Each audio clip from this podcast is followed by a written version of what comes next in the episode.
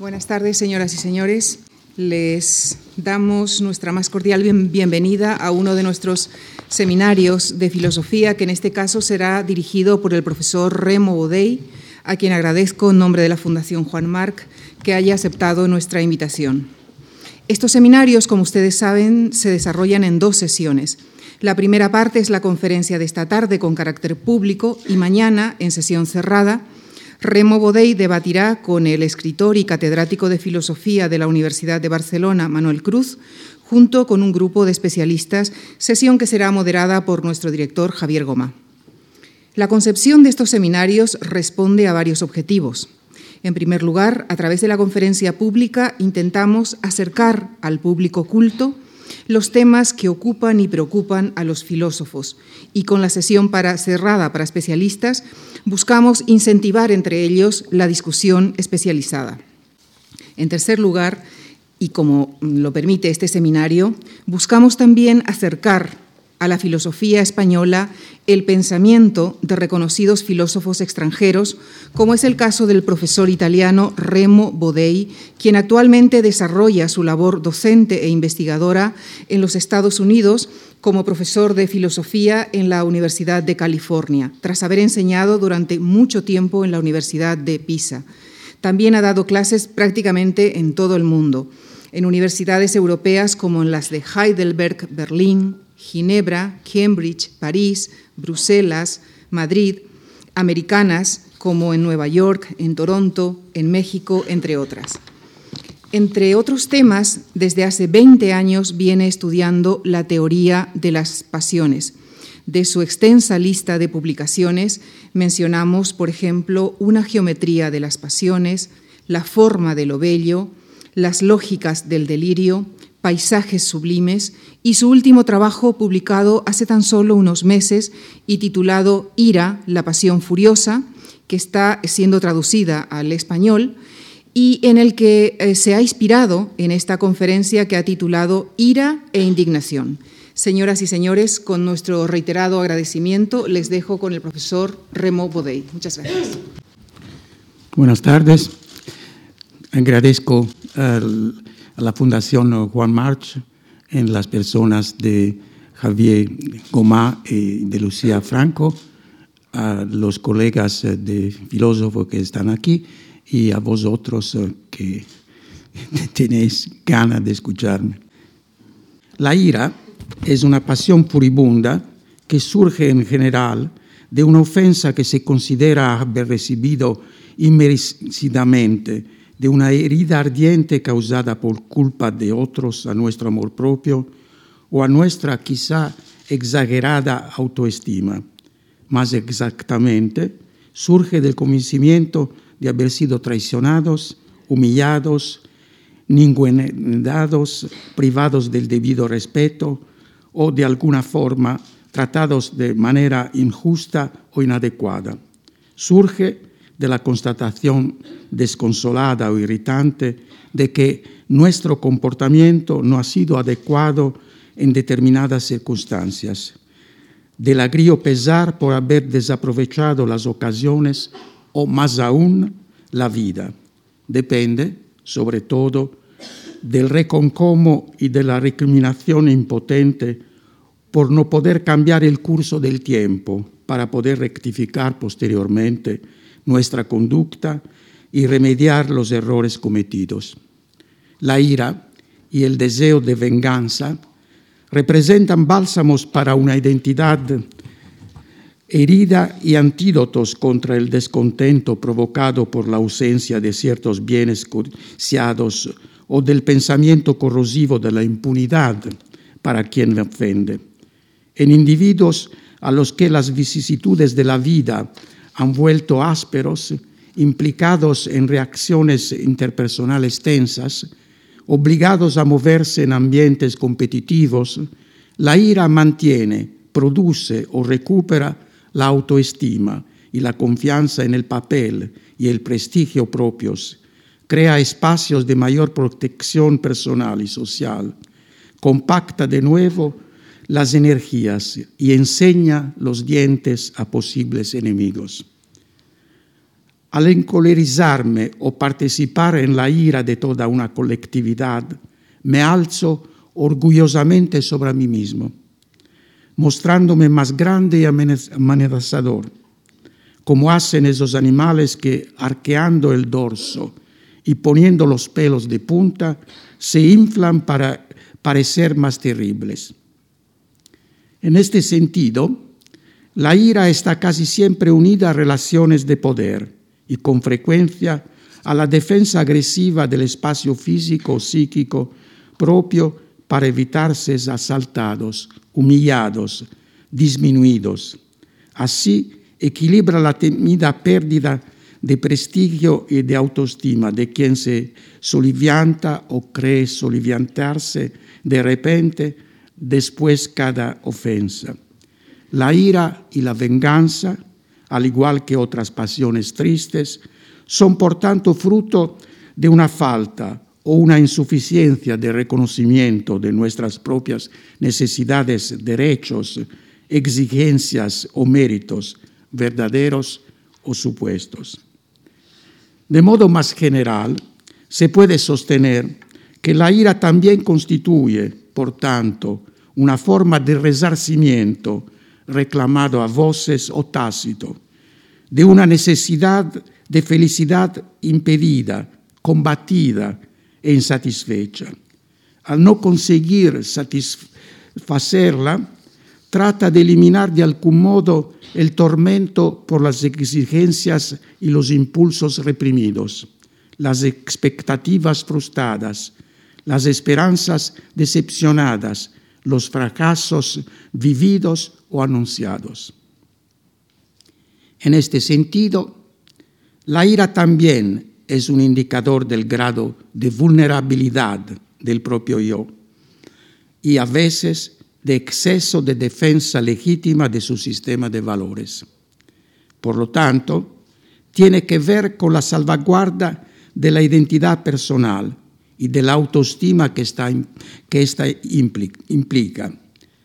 Al no permitir o al permitir la ira, se escoge entre el olvido y la potenciación de uno mismo, entre el castigo y el perdón de otro, entre la aquiescencia en cuanto a la ofensa a uno mismo o a lo de que más se quiere, familiares, patria, convicciones morales y religiosas y la rebelión.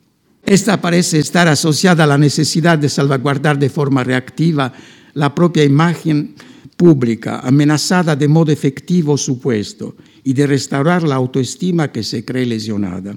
Afecta en substancia a la reafirmación del propio papel, de la propia dignidad o de la propia autoridad en las relaciones interpersonales o políticas.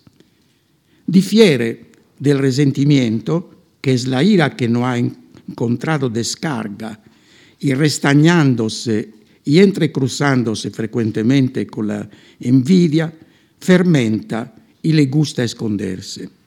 También es distinta del odio, y hacer porque es normalmente frío el odio, de larga duración, calculado y nutrido es decir, está constantemente alimentado y cuidado.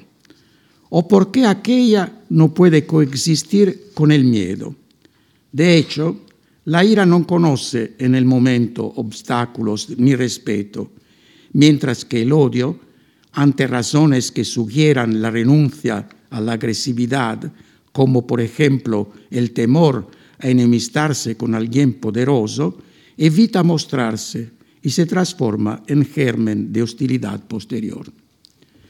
La ira forma parte de las pasiones tristes, de las que habla Spinoza en la ética, que junto con el odio, la envidia o la avaricia, deprimen nuestras ganas de vivir, la potencia de existir, vis existendi en latín.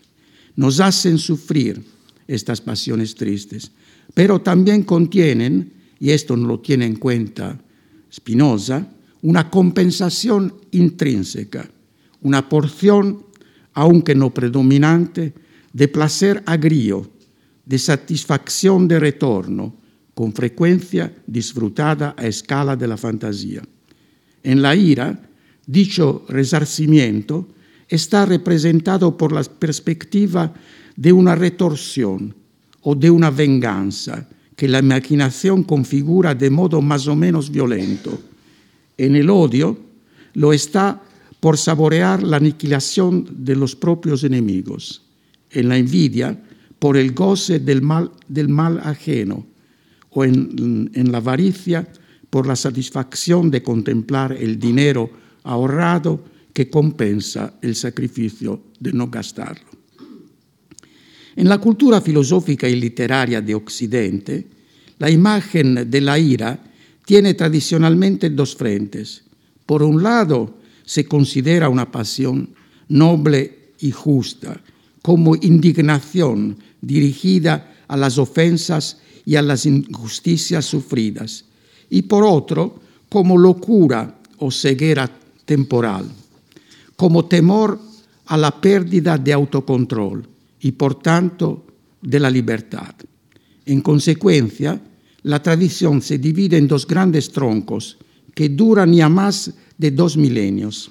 Uno, el aristotélico, que acepta la ira justa, la indignación de la puerta del sol, pero que condena la cólera. Otro, el estoico, que rechaza cualquier tipo de ira y pide la abstención total. La alternativa está entre ceder a la ira o inhibirla, entre ser sensibles al modo en que nos tratan los demás, celosos de nuestra reputación y de nuestros derechos, y volvernos insensibles, provisional o definitivamente, e impasibles ante las ofensas de los demás. Además, entre probar el agudo sentimiento de quedar sometidos a una injusticia y esforzarse por no hacer caso, porque la ira envenena el ánimo. En el primer caso, nos oponemos de forma leonina a los intentos ajenos, verdaderos o supuestos, de hacernos de menos y de someternos impunemente a su voluntad. Hay que distinguir entre la ira dictada por motivos egoístas o banales y la ira justa, noble, la indignación que se desencadena contra el mal perpetrado también contra los demás, una ira que no es egoísta. En el lenguaje de Platón y Aristóteles, eliminar la indignación noble significaría cortar los nervios del alma.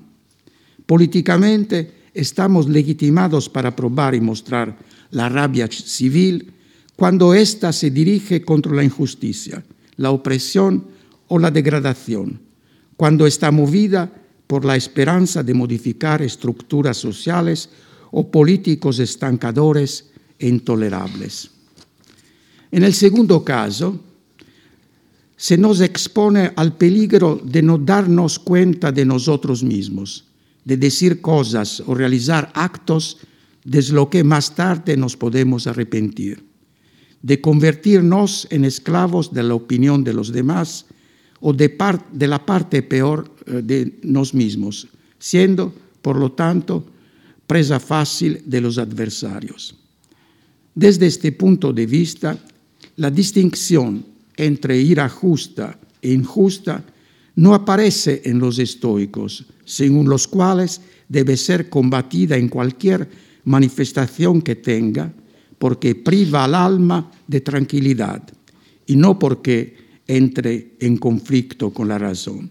De hecho, según los estoicos, ninguna pasión es antítesis de la razón, dado que la pasión no es otra cosa más que una razón pervertida, que habiendo aflojado las riendas del autocontrol, otorga conscientemente la aprobación a sus deviaciones de la recta vía.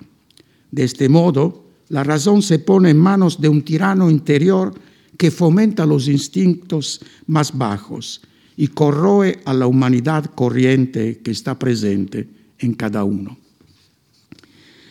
Si ejercemos el arte nichano de la sospecha, también se podría suponer que la generosidad que demostramos hacia quien nos ofende es el fruto, concedido a buen precio, de la superioridad de quien antes fue favorecido, sin ningún esfuerzo por su parte, por la lotería natural. De hecho, ha nacido sano, en una familia que lo ha protegido, ha tenido una buena educación y por eso ha estado luego apoyado para conseguir un grado de conciencia y de moralidad más elevado. Así puede permitirse no dar excesivo peso a su propio yo, precisamente porque éste disfruta de una coraza de protección que le garantiza seguridad. Además, de un lado personal, la ira también desempeña el papel político y religioso, debido a su capacidad de movilizar sectas, grupos, como justamente los indignados de la Puerta del Sol, masas de gente, clases sociales y pueblos enteros que se sienten o pretenden estar oprimidos, discriminados, víctimas de abusos o de injusticias. En este sentido, es una pasión contagiosa y devastadora que puede fermentar de manera espontánea, debilitando el ánimo, o que, puede, o que se puede manipular y utilizar como punta de lanza para producir acontecimientos de alcance históricos. Baste compensar en la jaquería campesinas de la Edad Media, es decir, eh, con la destrucción eh, por parte de los campesinos de los castillos eh, y los archivos de los señores feudales, o en, toma de, en la toma de la Bastilla, o en el asalto al Palacio de Invierno. Sobre todo, durante el periodo de los nacionalismos y de los totalitarismos del siglo, del siglo XX, estuvo instigada sistemáticamente convirtiéndose en simbiosis con el odio o la envidia en instrumento forjado burocráticamente y exhibido públicamente por la propaganda y por la política interior y exterior de los estados. Por otra parte, también la ira de los individuos es en muchos aspectos la parte cóncava del mundo histórico y social convexo en la que viven y reaccionan. Entre el siglo XVIII y el siglo XX se manifestó políticamente como indignación no, noble del pueblo, de la raza y del proletariado, considerados víctimas de intolerables injusticias o relegados por sus enemigos a una posición subalterna, o mejor dicho, sobre todo en los totalitarismos del siglo pasado, la ira la construyen, organizan y dirigen revolucionarios profesionales hacia la espera mesiánica de un juicio universal laico que barrerá las injusticias, castigará a los enemigos y pondrá fin a la humillación de las masas hasta entonces oprimidas por las clases eh, dominantes, contaminadas eh, por la mezcla con la sangre de razas inferiores, es el caso de los nazis, o privados de sus derechos por el egoísmo de las naciones eh, explotadoras. La ira, acumulada y gestionada por partidos y estados, según el filósofo alemán Sloterdijk, ha creado bancos mundiales que la custodian y la distribuyen, entidades en las que trabajan los burócratas de la indignación. Estos militantes pretenden, según él, encarnar a los oprimidos y a las víctimas de todo el mundo y dirigir su camino. Al hablar de bancos de la ira de forma indiscriminada, esto es, sin considerar las razones que la suscitan, Sloterdijk olvida la frecuente existencia de una ira más que justificada que surge de factores objetivos y no del victimismo como máscara ideológica y que alimenta formas de rebelión individual o colectiva en situaciones manifestamente inicuas. En este caso, los militantes son el efecto que no la causa de las rebeliones o de las revoluciones.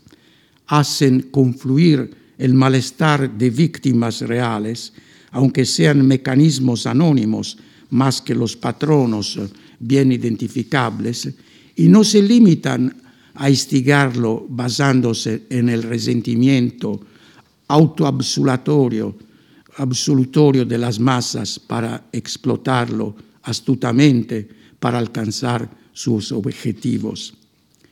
El día de la ira, de la revolución como rendición final de cuentas, cuando después de la victoria de los oprimidos se podrá finalmente eliminar la cólera acumulada, se disifumina hoy en la niebla de un futuro indistinto.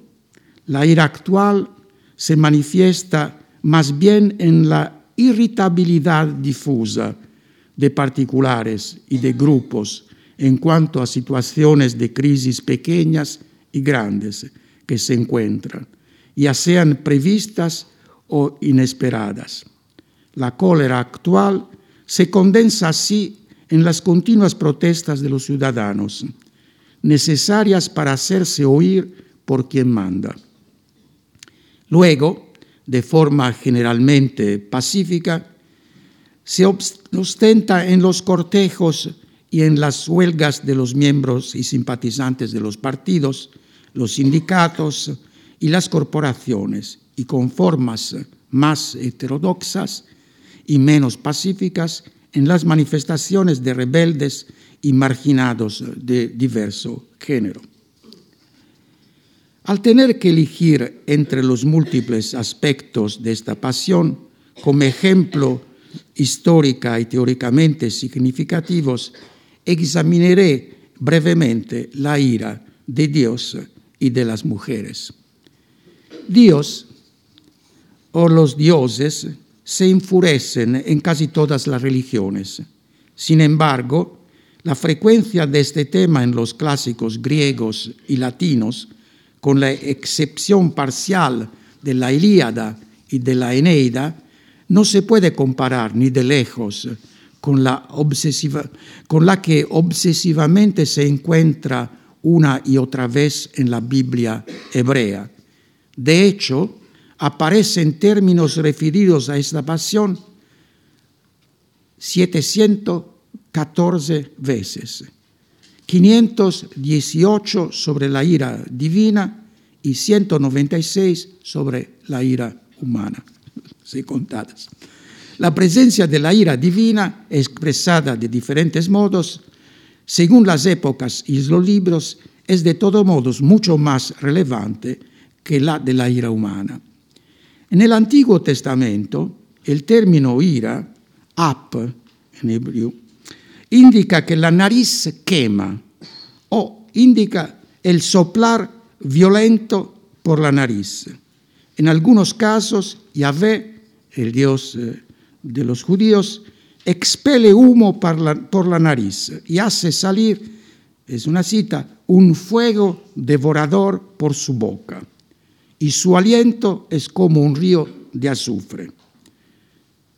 Yahvé se encoleriza sobre todo por la maldad de los hombres en general, pero en especial por la rebelión, el terco orgullo de querer prescindir de él y el culto de otras divinidades por parte de los hebreos. Eh, quiero añadir, y leer que eh, todos ustedes recuerdan eh, el episodio de Moisés que llega de la montaña del Sinaí con, con las leyes que Yahvé le ha dado y encuentra a los judíos que danzan en torno al, a un, una divinidad egipcia, el dios, el dios Api, y ¿qué hace Moisés? Eh, no siempre se, se cita este episodio. Moisés eh, llama eh, la tribu eh, de Levi y hace matar eh, 3.000 eh, personas. E Maquiavelo, por eso considera Moisés como un jefe político y un filósofo americano, Michael Walzer, opina que todas las revoluciones modernas están ejempladas sobre este episodio. Es decir, eh, que cuando se empieza una transformación radical, tenemos que cruzar el desierto y no mirar atrás al periodo de la servidumbre, eh, en este caso eh, egipcia, de los, de los judíos, de los hebreos. Y entonces el revolucionario es como Moisés, lo que no, eh, no puede llegar a la tierra prometida, que puede solo verla eh, de lejos. Entonces eh, hay en la, en la Biblia, en el Antiguo Testamento, este, este forma de, de consideración política. Cada revolución tiene que matar los que eh, piensan de volver atrás. Los hebreos, más en general, son castigados todas las veces que incumplen el pacto que habían establecido con Yahvé después de que el diluvio destruyera gran parte de los seres vivos. Entonces, Yahvé prometió a Noé que no habría más diluvios si su pueblo creyese solo en él y no adorase a otras divinidades. La idea del pacto parece haber surgido durante el periodo del exilio de Babilonia, pero luego se proyectó hacia atrás en el tiempo. Para explicar cómo era posible que el pueblo elegido fuese oprimido, sufriera y experimentara continuas catástrofes colectivas, el pacto está concebido según modelos neoasirios, es decir, como un acuerdo de subordinación incumplido entre un rey y un vasallo. Yahvé mismo aparece en este caso en una doble figura antropomórfica complementaria, como un marido amoroso que está al frente de su pueblo para defenderlo de los enemigos y como un marido oriental celoso que se ve traicionado y reacciona con castigos adecuados. De este modo, profetas y sacerdotes alcanzan un compromiso que descarga sobre el pueblo hebreo la culpa de la transgresión y al mismo tiempo mantiene intacta la fe en la omnipotencia y en la justicia de Dios. Es decir, que en todas las religiones, eh, cuando, eh, cuando hay derrotas militares, eh, cuando, cuando hay terremotos, cuando hay algo malo, la culpa no es jamás de Dios o de los dioses, sino bien de los pueblos que no cumplen eh, sus eh, deberes eh, frente a, los dioses, a la divinidad. Hay una tribu en África, los Azandes, que piensan que cuando se cumplen ritos para la lluvia, por ejemplo, y no se alcanza el resultado que querían, la culpa es de los que están presentes al rito que no creen verdaderamente en la potencia de, este, de esta manera de, eh, de, hacer eh, un rito eh, perfecto. Entonces, siempre la culpa es de los dioses, de los hombres, y los dioses o Dios son justos en el castigar los hombres. Por lo que respecta a la ira de las mujeres, solo en los últimos siglos se ha admitido su indignación y la revuelta contra las milenarias y difundidas formas de subordinación y de vejación.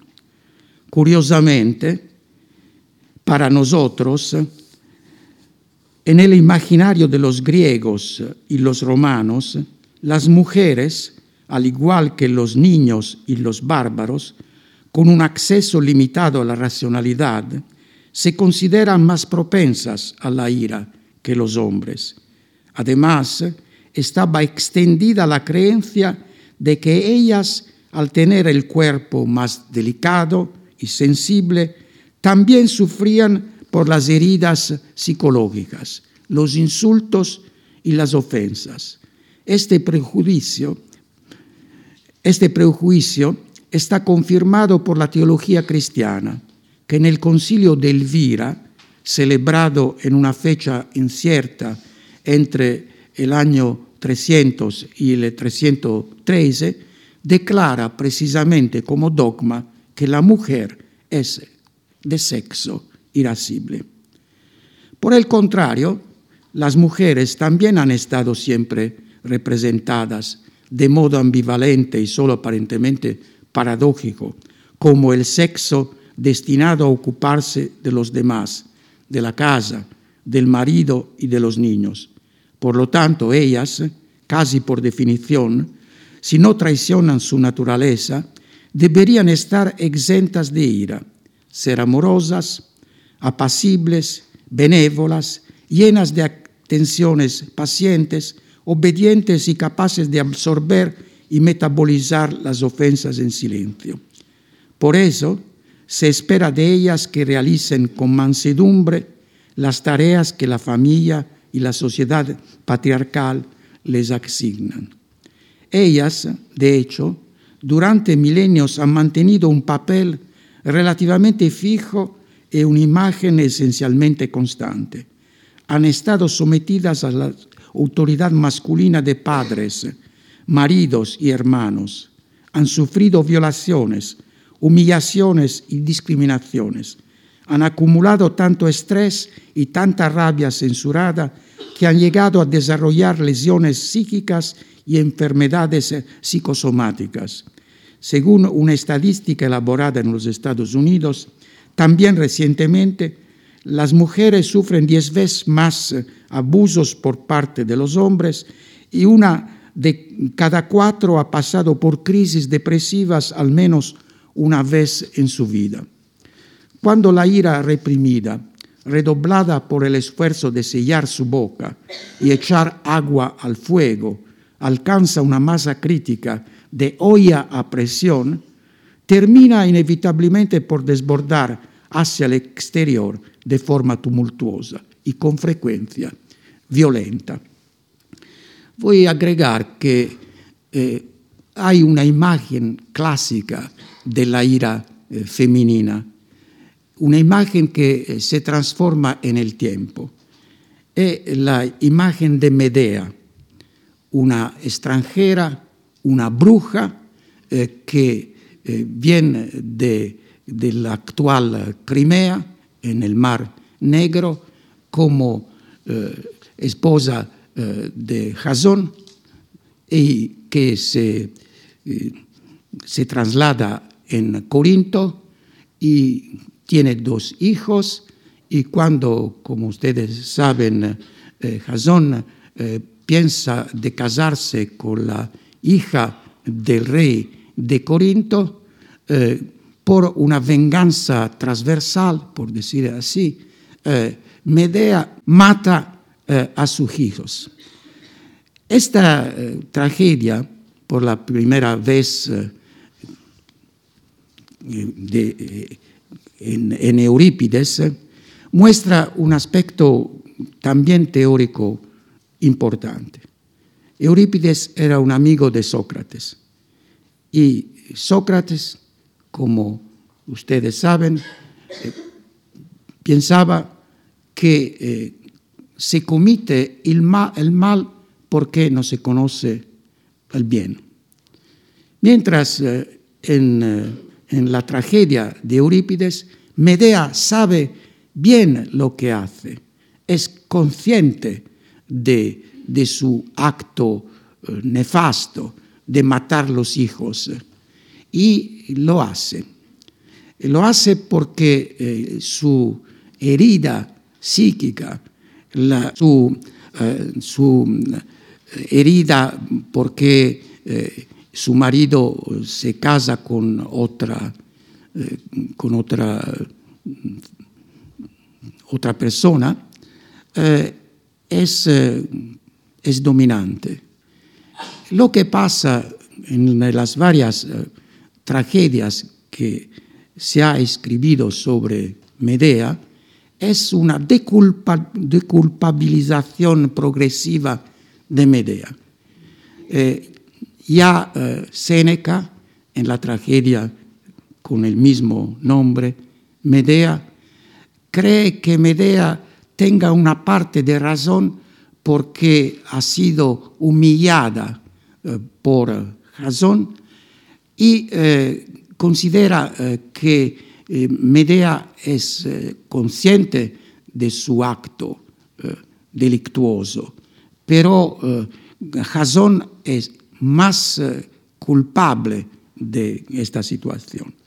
Hasta a llegar a Grillparzer, un escritor eh, austríaco del siglo XIX, que en su Medea eh, empieza a decir que las razones de Medea son muy fuertes y que Medea es culpable de homicidio, pero también eh, su culpa es eh, a la raíz debida a la falta de amor de su marido. Hasta llegar a Christa Wolf, Medea una voz, que, está, fue escribida algunas décadas atrás, en la cual Medea no es asesina, es una invención de los habitantes de Corintos que pagaron a Eurípides eh, una gran cantidad de dinero para hacer creer que Medea era culpable, Medea eh, es eh, presentada como una, digamos, una extracomunitaria de hoy, una extranjera, una mujer, una víctima de los prejuicios que hay en, frente a la, a las extranjeras, los extranjeros, las mujeres, etc. Eh, quiero también añadir eh, que en el mundo eh, griego se habla también de muchísimo de ira.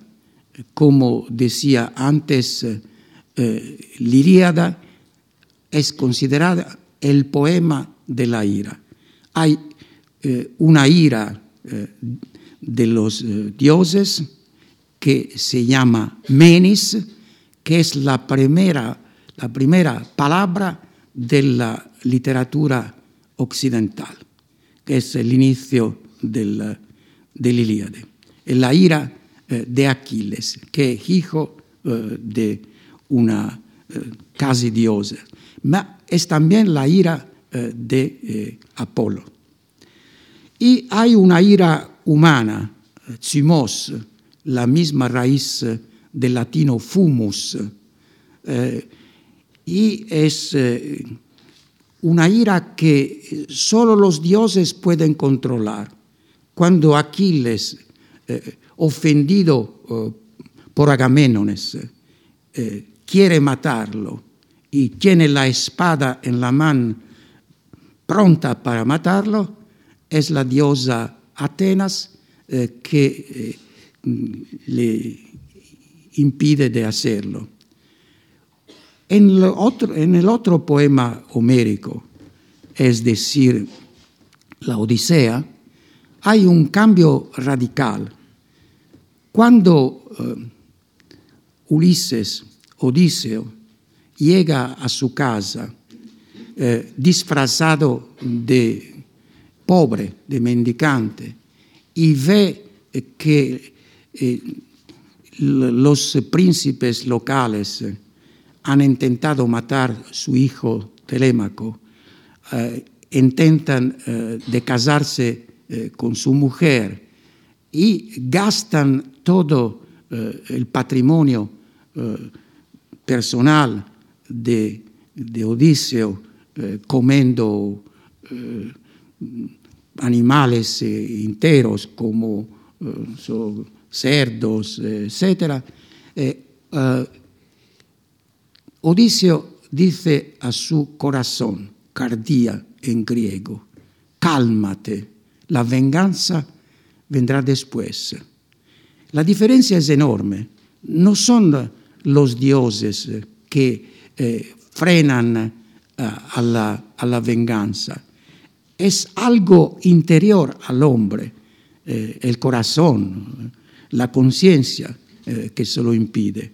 Entonces toda la cultura griega eh, y después romana y occidental en general es una cultura de represión de la ira inmediata, es decir, una manera de ver si la ira tiene razones o no tiene razones. Y como decía antes, hay dos eh, posiciones filosóficas dominantes, la, la, posición de Platón y Aristóteles, según la cual hay una ira noble justificada y reprimirlas significaría eh, cortar los nervios eh, del alma, y hay la posición de los estoicos que piensan que la tranquilidad del alma es la cosa más importante y que no, tenemos, no debemos tener en cuenta la opinión de los demás. Entonces voy a concluir con la última parte del, propósito, hablando de la ira actual. Hoy en día la condición femenina ha cambiado radicalmente. Sin embargo, a pesar de la incidencia de las distintas versiones del feminismo a partir de los años 60 del siglo XX y de todas las conquistas logradas en el plano político, legislativo y económico, la paridad entre sexos sigue siendo en general solo formal, incluso en el seno de la familia. Hoy las mujeres todavía sienten un descontento tan mayor cuanto más tardan en encontrar una autónoma propia, una autonomía propia y una ubicación propia en la sociedad. Así pues, la ira va unida normalmente a las dificultades para insertarse en un ambiente competitivo como el masculino, al miedo de no estar a la altura de las tareas asignadas y a tener que desempeñar simultáneamente tanto las labores domésticas como el trabajo fuera de casa. La ira y la indignación son fruto de la ausencia o de la insuficiencia del reconocimiento de sus propias necesidades, derechos o méritos, verdaderos o supuestos. La lotería natural o la providencia nos ha dado o negado honores, prestigio, riqueza, salud, inteligencia. Si de hecho hemos recibido tales dones gratuitos, en general somos propensos a creer que los merecemos y confundiendo el caso con el privilegio, que los debemos proteger rabiosamente. Si por el contrario no los hemos recibido, con frecuencia nos enfadamos, envidiamos a los demás, los odiamos o estamos celosos porque creemos que se nos han negado injustamente o que nos, nos los ha sustraído la madrastra naturaleza, una divinidad cruel, un destino cínico o la sociedad que no sabe apreciar nuestro verdadero valor. Entonces, ¿qué tienen en común la ira y las demás pasiones tristes, o en términos cristianos, los siete pecados eh, capitales? Se puede pensar que se fundamentan en el deseo de conseguir por vía indirecta o perversa algo que se desea y que no se consigue obtener debido a prohibiciones externas o internas a la propia conciencia, o que nunca se consigue obtener en la medida deseada debido, como diría Maquiavelo, al mal contentamiento que caracteriza al hombre. Mas en general se puede afirmar que las pasiones tristes o los pecados capitales, se dicen capitales porque hacen capo a un, eh, acaban en, en, un pecado capital también los otros. por ejemplo, en la ira, la superbia, la envidia, quindi eh, vienen a cabo. Mas en general se puede afirmar que las pasiones tristes, los pecados capitales, constituyen formas de pretendido resarcimiento por una necesidad obstaculizada e insatisfecha de felicidad y de realización plena de uno mismo. Al no conseguir satisfacerlo, se reacciona tratando de eliminar los sufrimientos por las expectativas frustradas, las esperanzas desilusionadas, los hierros adelantados o anunciados. Así se nos fuerza a acrecentar de forma anómala y socialmente censurable la cuota de las propias compensaciones. Aunque la ira se manifiesta con frecuencia en que tiene más poder o en que se cree autorizado para ofender sin temor, parece que revela una cierta fragilidad del yo, incluso en quienes de ellos conscientemente eh, eh, eh, saben que tienen brechas secretas en el propio sistema de defensa psíquico. Estas personas tienen miedo de no ser suficientemente reconocidas y por tanto de ver dañada la imagen de sí mismos. Quiero explicar mejor pues, este pasaje que más teórico que histórico. Todas las pasiones tristes, como las llama Spinoza, surgen eh, de la imposibilidad de ser felices, de lograr eh, los, eh, lo que, que, deseamos, de deseos que no se cumplen, y entonces a través de estas pasiones tristes, la ira, el odio, la envidia, eh, eh, los celos, la avaricia, intentamos encontrar nuestra satisfacción por vías indirectas, por calles diferentes, que están condenados por la sociedad. Y por eso se habla de vicios capitales, o de pasiones tristes.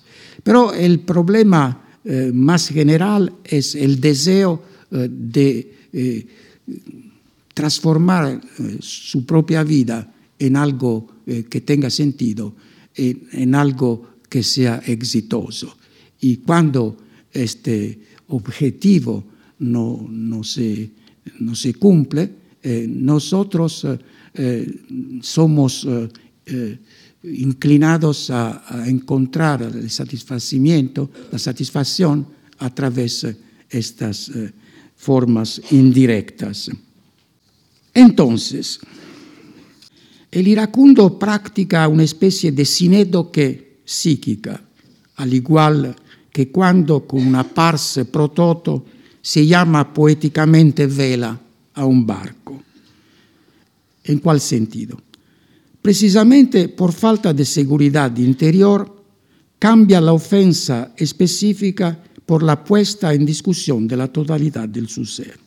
El iracundo, es decir, eh, toma una ofensa, cualquier ofensa, una pequeña ofensa, como un atentado contra la totalidad de su ser.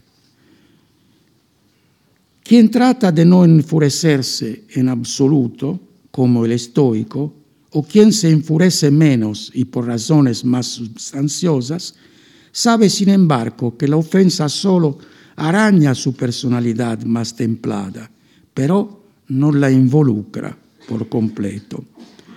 En la disputa entre las dos escuelas principales del pensamiento de la antigüedad, la pregunta planteada por la filósofa americana Marta Nussbaum, es decir, ¿puede el aristotélico enfurecerse sin perder la humanidad? ¿Puede el estoico tener humanidad sin perder la ira? Esta pregunta encuentra, yo creo, su solución en no reprimir ni refrenar la ira, sino en llevarla a proporciones adecuadas a las circunstancias, desarrollando el hábito de discriminar a través la facultad del juicio. Esto significa de absolutizar la ira, es decir, en lugar de considerarla absoluta, eh, es decir, en latín, desligada de cualquier contexto, omnipervasiva, hacerla relativa, vincular las circunstancias evaluables en cada ocasión. De esta forma se separa de la totalidad del yo, entendido de modo narcisista, eliminando así, al menos en parte, el efecto irritante del agujonazo de la ofensa.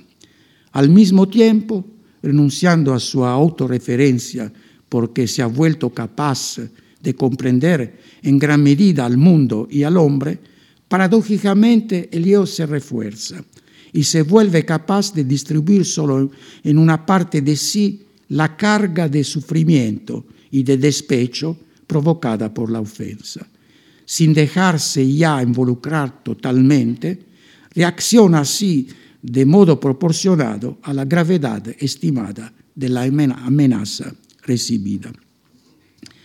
La potenciación del yo en sentido expansivo con la adquisición paralela de mayor seguridad disminuye la irascibilidad en tanto que favorece un equilibrio relativo entre las causas y los efectos de la ira, anulando sus potenciales aspectos subversivos, destructivos y autodestructivos, pero conservando la eficacia en la respuesta. Una vez que el odioso de memoria pascaliana ha perdido su centralismo absoluto y su primacía, también cesa su susceptibilidad exagerada, su exceso de legítima defensa. Para conseguir una mayor armonía con nosotros mismos, conservando nuestra humanidad y nuestras pasiones, esta, estas no se deben reprimir, sino elaborar, entrelazando afectos y conocimiento según el ideal, desde luego difícil de alcanzar, de la música, que aúna el máximo de racionalidad y de rigor matemático con el máximo de patos. He acabado. Muchas gracias.